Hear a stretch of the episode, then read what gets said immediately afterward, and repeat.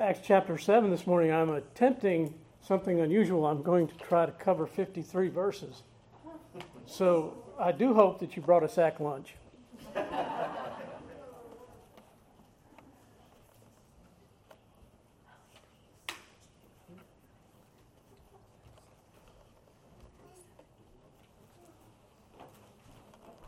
One's already leaving.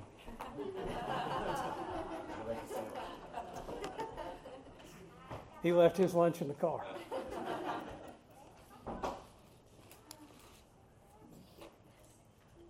Acts chapter 7, verse 1, when the high priest said, Are these things so?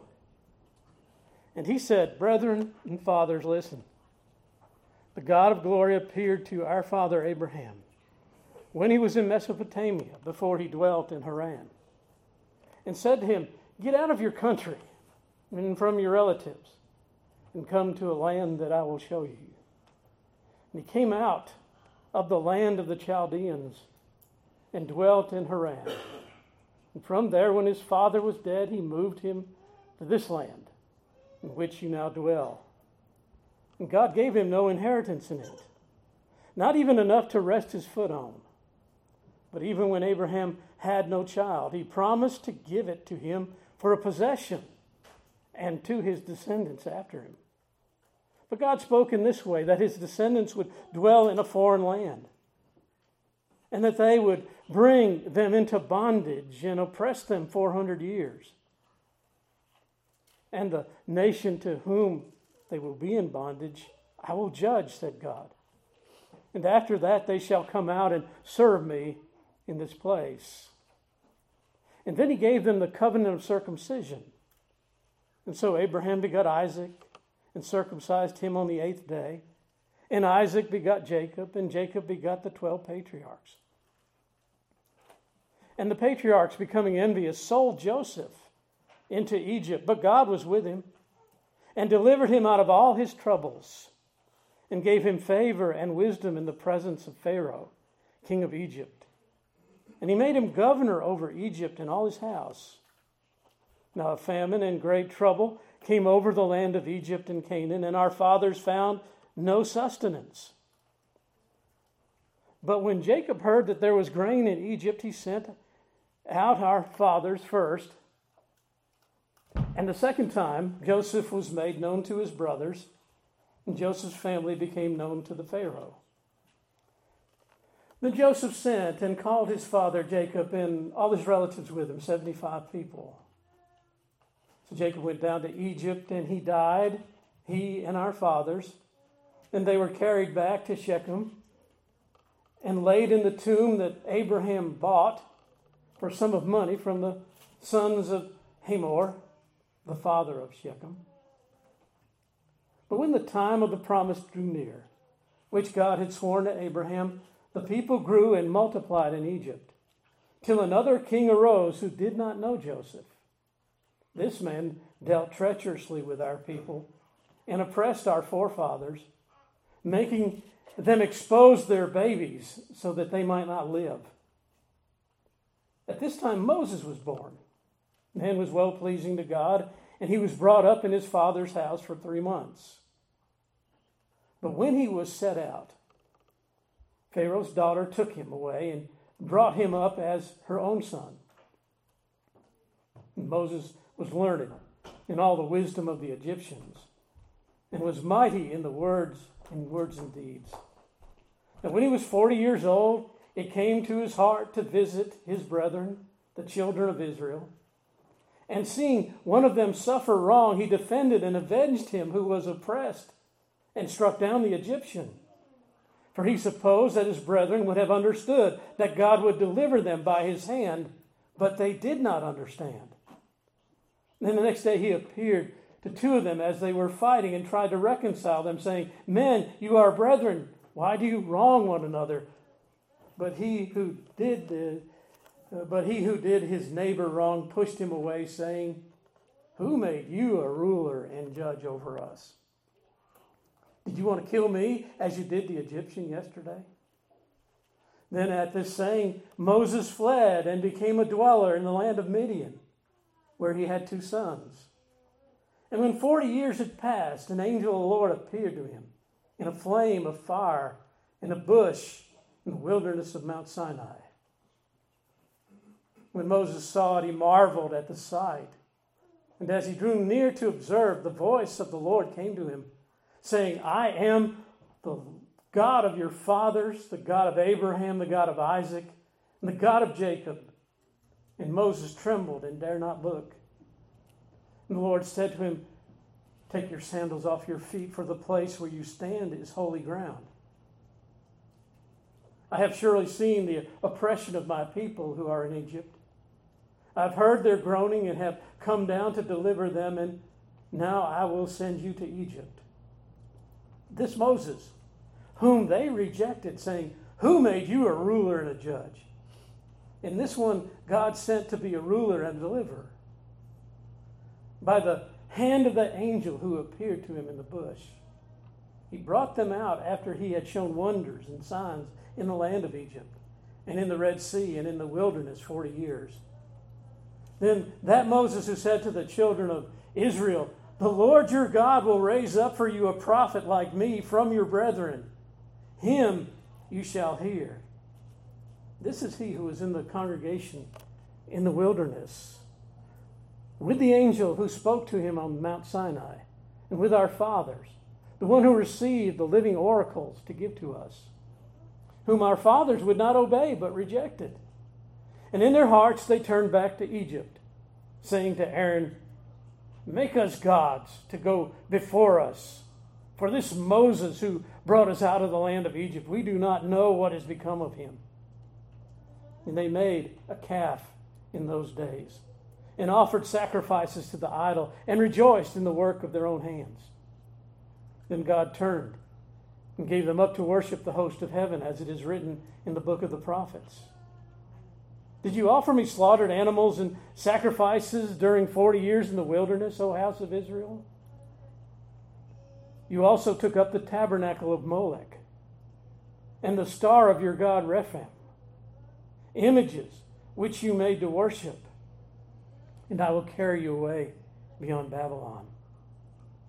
Our fathers had the tabernacle of witness in the wilderness, as he appointed, instructing Moses to make it according to the pattern which he had seen, which our fathers, having received it in turn, also brought with Joshua into the land possessed by the Gentiles, whom God drove out before the face of our fathers until the days of David, who found favor before God and asked to find a dwelling place for the God of Jacob. But Solomon built him a house.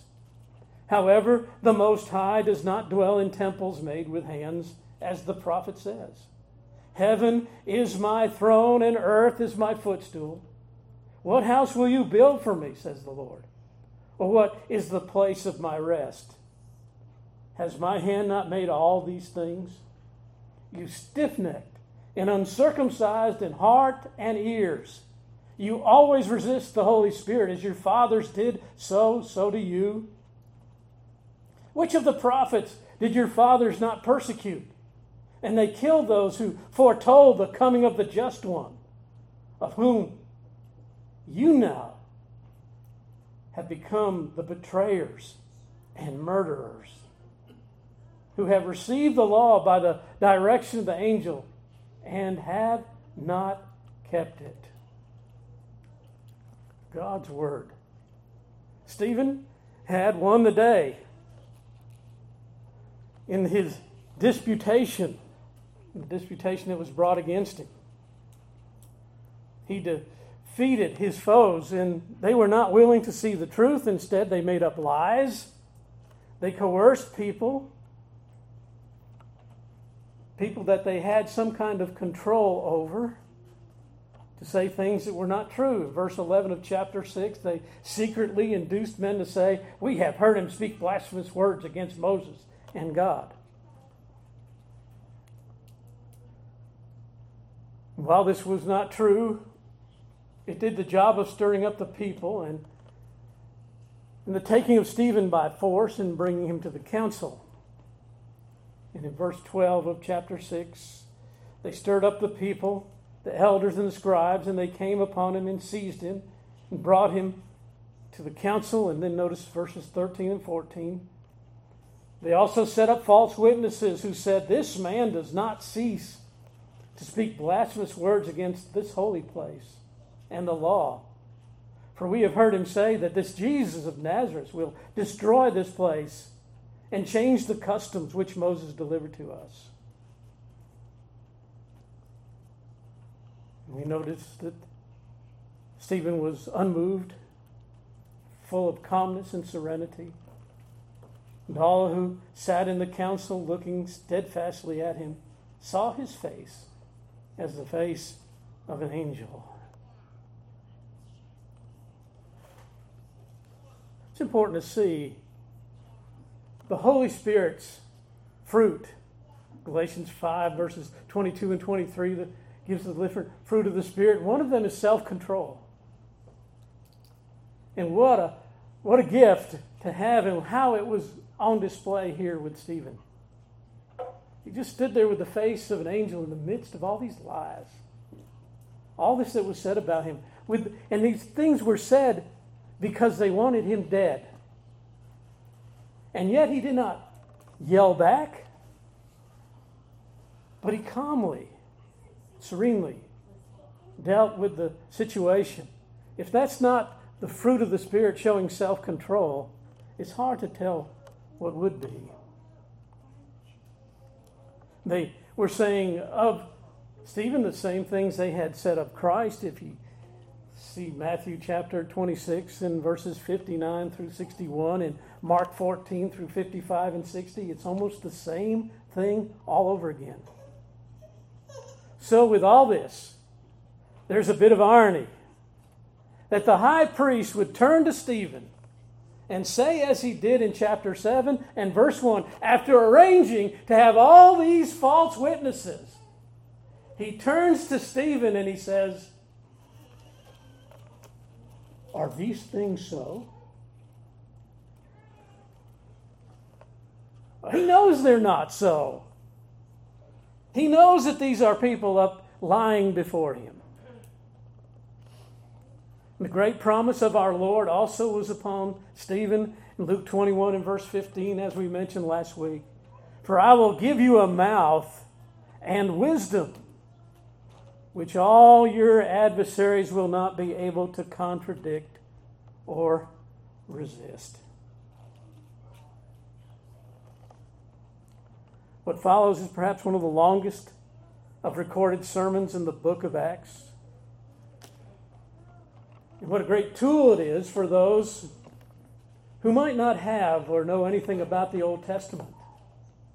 But here, in its context, it was designed specifically for those who were supposed to know the Old Testament very well.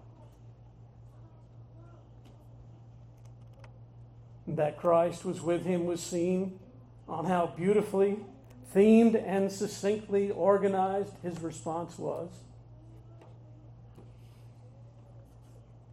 and that he will indeed answer those charges that were brought against him. And in doing so, with great precision, he will deal with God's word and how God gave them deliverers. And those deliverers that he gave, they rejected. He will show the pattern in the past and how it continued into the present a time when he could have responded angrily over the injustice of those bearing false witness against him.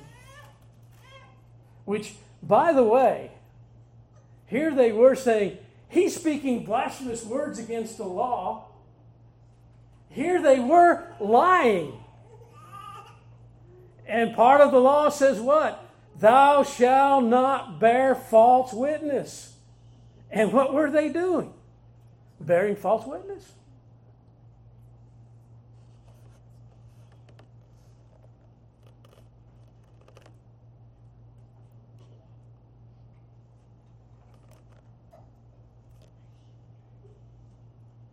Note how he begins. Verse 2 he said, Brethren and fathers, listen. Brethren and fathers. No animosity and a good deal of respect. And at the same time, identifying himself as one of them by heritage. They had accused him of speaking blasphemy against God. And he begins by saying, The God of glorious, the glorious God appeared to our father Abraham. The glorious God. He will then go on in this time to speak and mention the name of God some 17 times.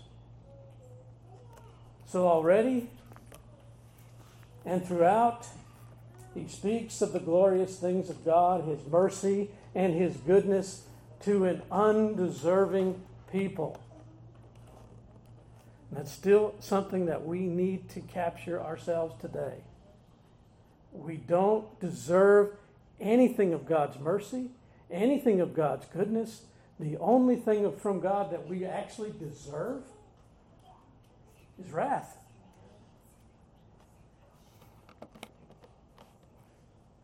He starts with how they became a people, the calling of God of Abraham, in verse 2, note he said, The God of glory appeared to our father Abraham in Mesopotamia. If we stay on this point for a moment, when we come to verse 9, now, first, notice God appears to Abraham in Mesopotamia. Right? God appeared to him at this place. Now, if we come to verse 9, and the patriarchs becoming envious sold Joseph into Egypt, but God was with him. So God's with Abraham, appears to Abraham in Mesopotamia. God is with Joseph in Egypt.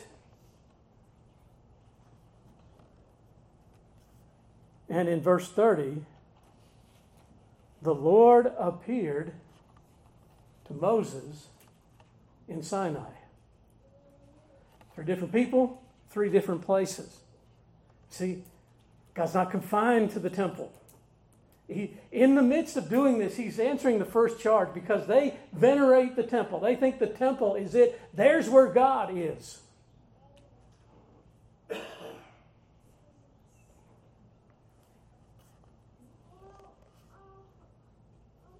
Then, verse 44 Our fathers had the tabernacle of witness in the wilderness. Well, there's a fourth place. And this, the wilderness, was that whole wide area that they wandered. So then he will quote Isaiah 66 in verses 1 and 2. When he said, God, you cannot build a house to confine God verses 48 and 49. However, the Most High does not dwell in temples made with hands, as the prophet, the prophet Isaiah says. Heaven is my throne and earth is my footstool. What house will you build for me, says the Lord? Or what place of rest has my hand not made? All things. And so the charge against him that he spoke against the holy place is flatly refuted, in that God was not limited to one place and could not be confined to one place and could never be confined to something that was made by hands. And I would go on to say it's a, it's a small point, but it's a big point at the same time. God cannot be confined by what he himself has made. Some people think that, that you know, God is working and confined within creation. No, he created that. That's the difference. And so he's not confined by his creation at all. He can't be confined by what he has made. Another sign of his glory that Stephen embraced, but these men had set aside by their superstition. We, we go from four instances of God appearing in one place or another other than the temple. And then he will give five illustrations of, of Israel's rejection of those who were raised up by God to be his deliverers. Abraham had been told there was a land of promise in verses 5 through 8. But God also told him in that time that the people in, would come into bondage for some 400 years. But they that were in bondage would be delivered from it. In verse 8, he ends the section with Jacob and the 12 patriarchs. It almost sounds like a name for a group, doesn't it? A singing group. Here it is. Joseph had the 12 patriarchs.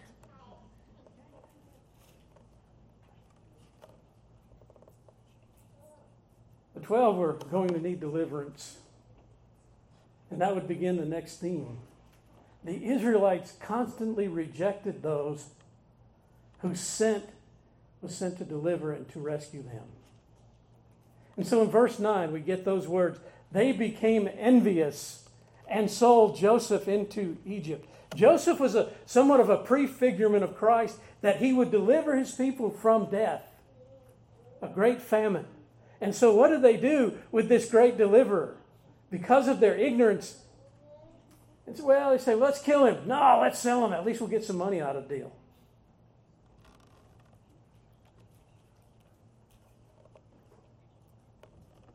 Without Joseph, the deliverance would not have come. You can see that in Genesis 45.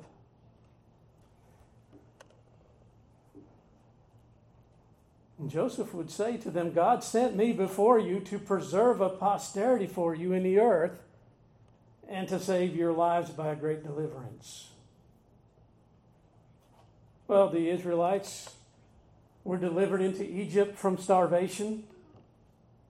But as time went on, after Joseph was gone and forgotten, there would be Moses. And keeping with the theme in verse 35, he says, This Moses, whom what? Whom you rejected. Another deliverer sent from God, rejected by the people. God gave Moses the law for the people to follow. And what happened with that?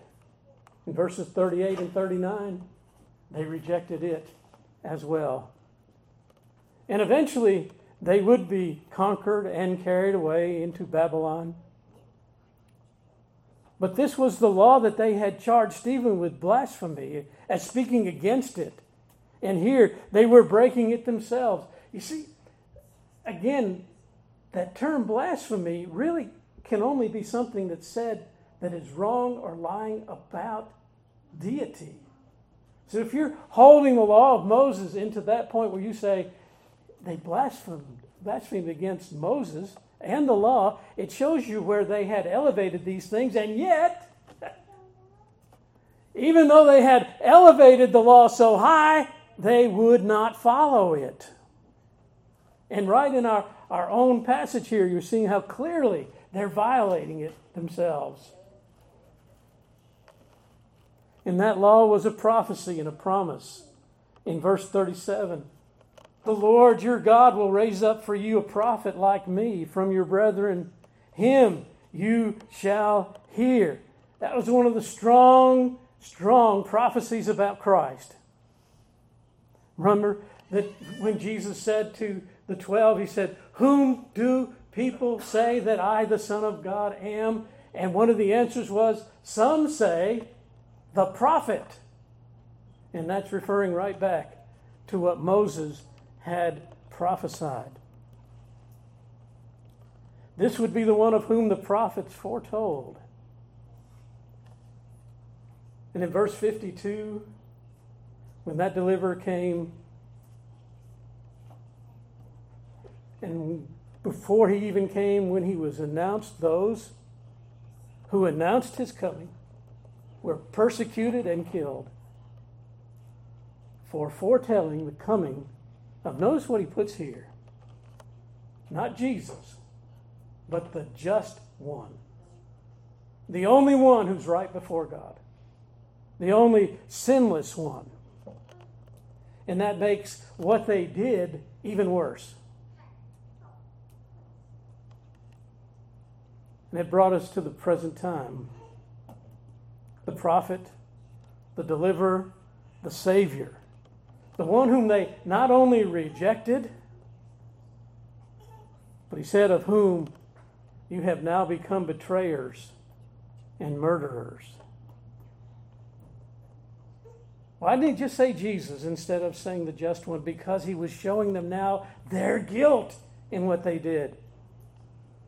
They had not followed in the pattern, or actually they had pattern in the, followed in the pattern of all those before them. It's not Stephen who had become the enemies of God. The Moses they had so nearly deified told them of Jesus, yet they killed him. In the gruesome murder of Jesus Christ, they became guilty of all and everything that they charged Stephen for.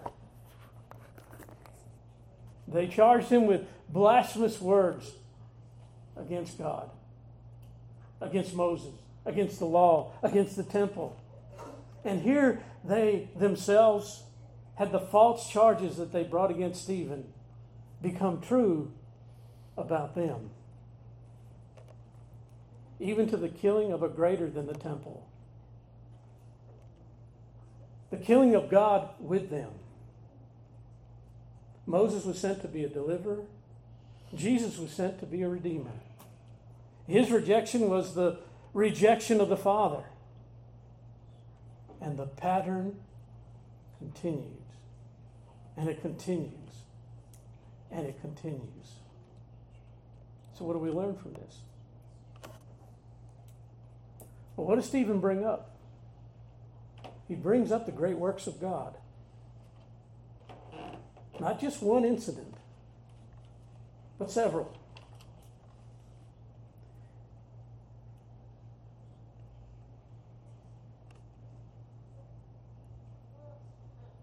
I don't know of a time, there may have been a time before I, even though I've gained another year, I haven't gained several decades. But I don't know of a time where there's been such a hatred of history.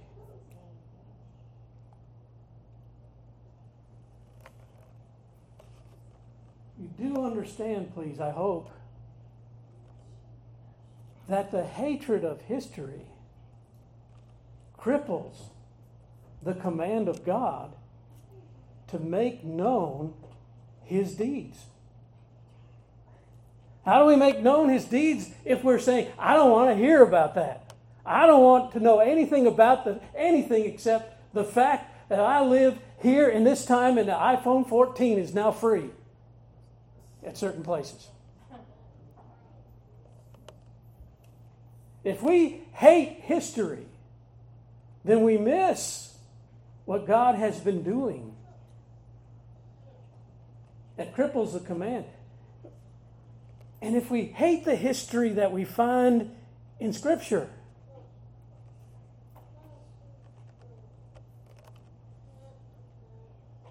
we fail to realize that every deliverance is our deliverance. Every great work of God has not only that present moment in view, but also a future impact. If Joseph hadn't been raised up to save his brother Judah, what would happen? There'd be no deliverer. For Christ would come from the line of Judah. You see, every single thing that goes on here, you look at it and say, well, that's, whoa, that's way back then, isn't it? Yeah, but it affects you and I where we are today because if that didn't happen, where would we be?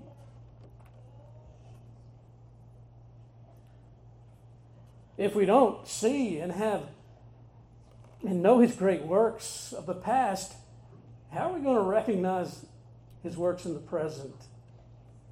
And if we don't see and acknowledge them, our worship becomes like a one legged man trying to do the broad jump.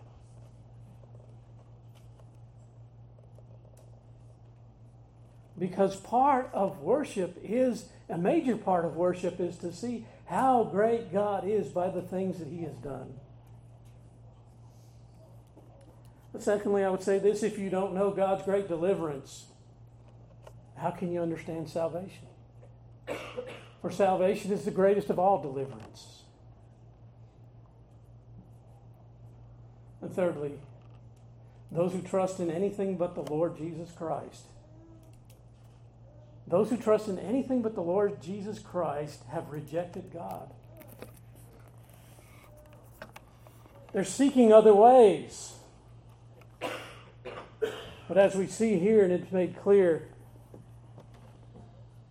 salvation doesn't, doesn't come from buildings, doesn't come from personal obedience, or we might say personal piety.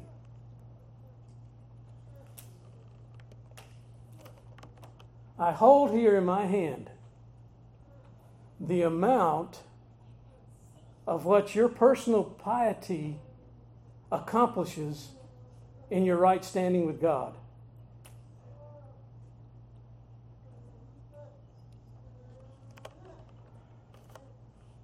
I say, well, aren't we supposed to do something? Jesus has done it all. As I've said so many times, we are not here to become co saviors. There's only one Savior, one name under heaven by which we must be saved. And yes, yes, because we are in Christ, we will have fruit. There's no question about that. But the fruit is not what saves us.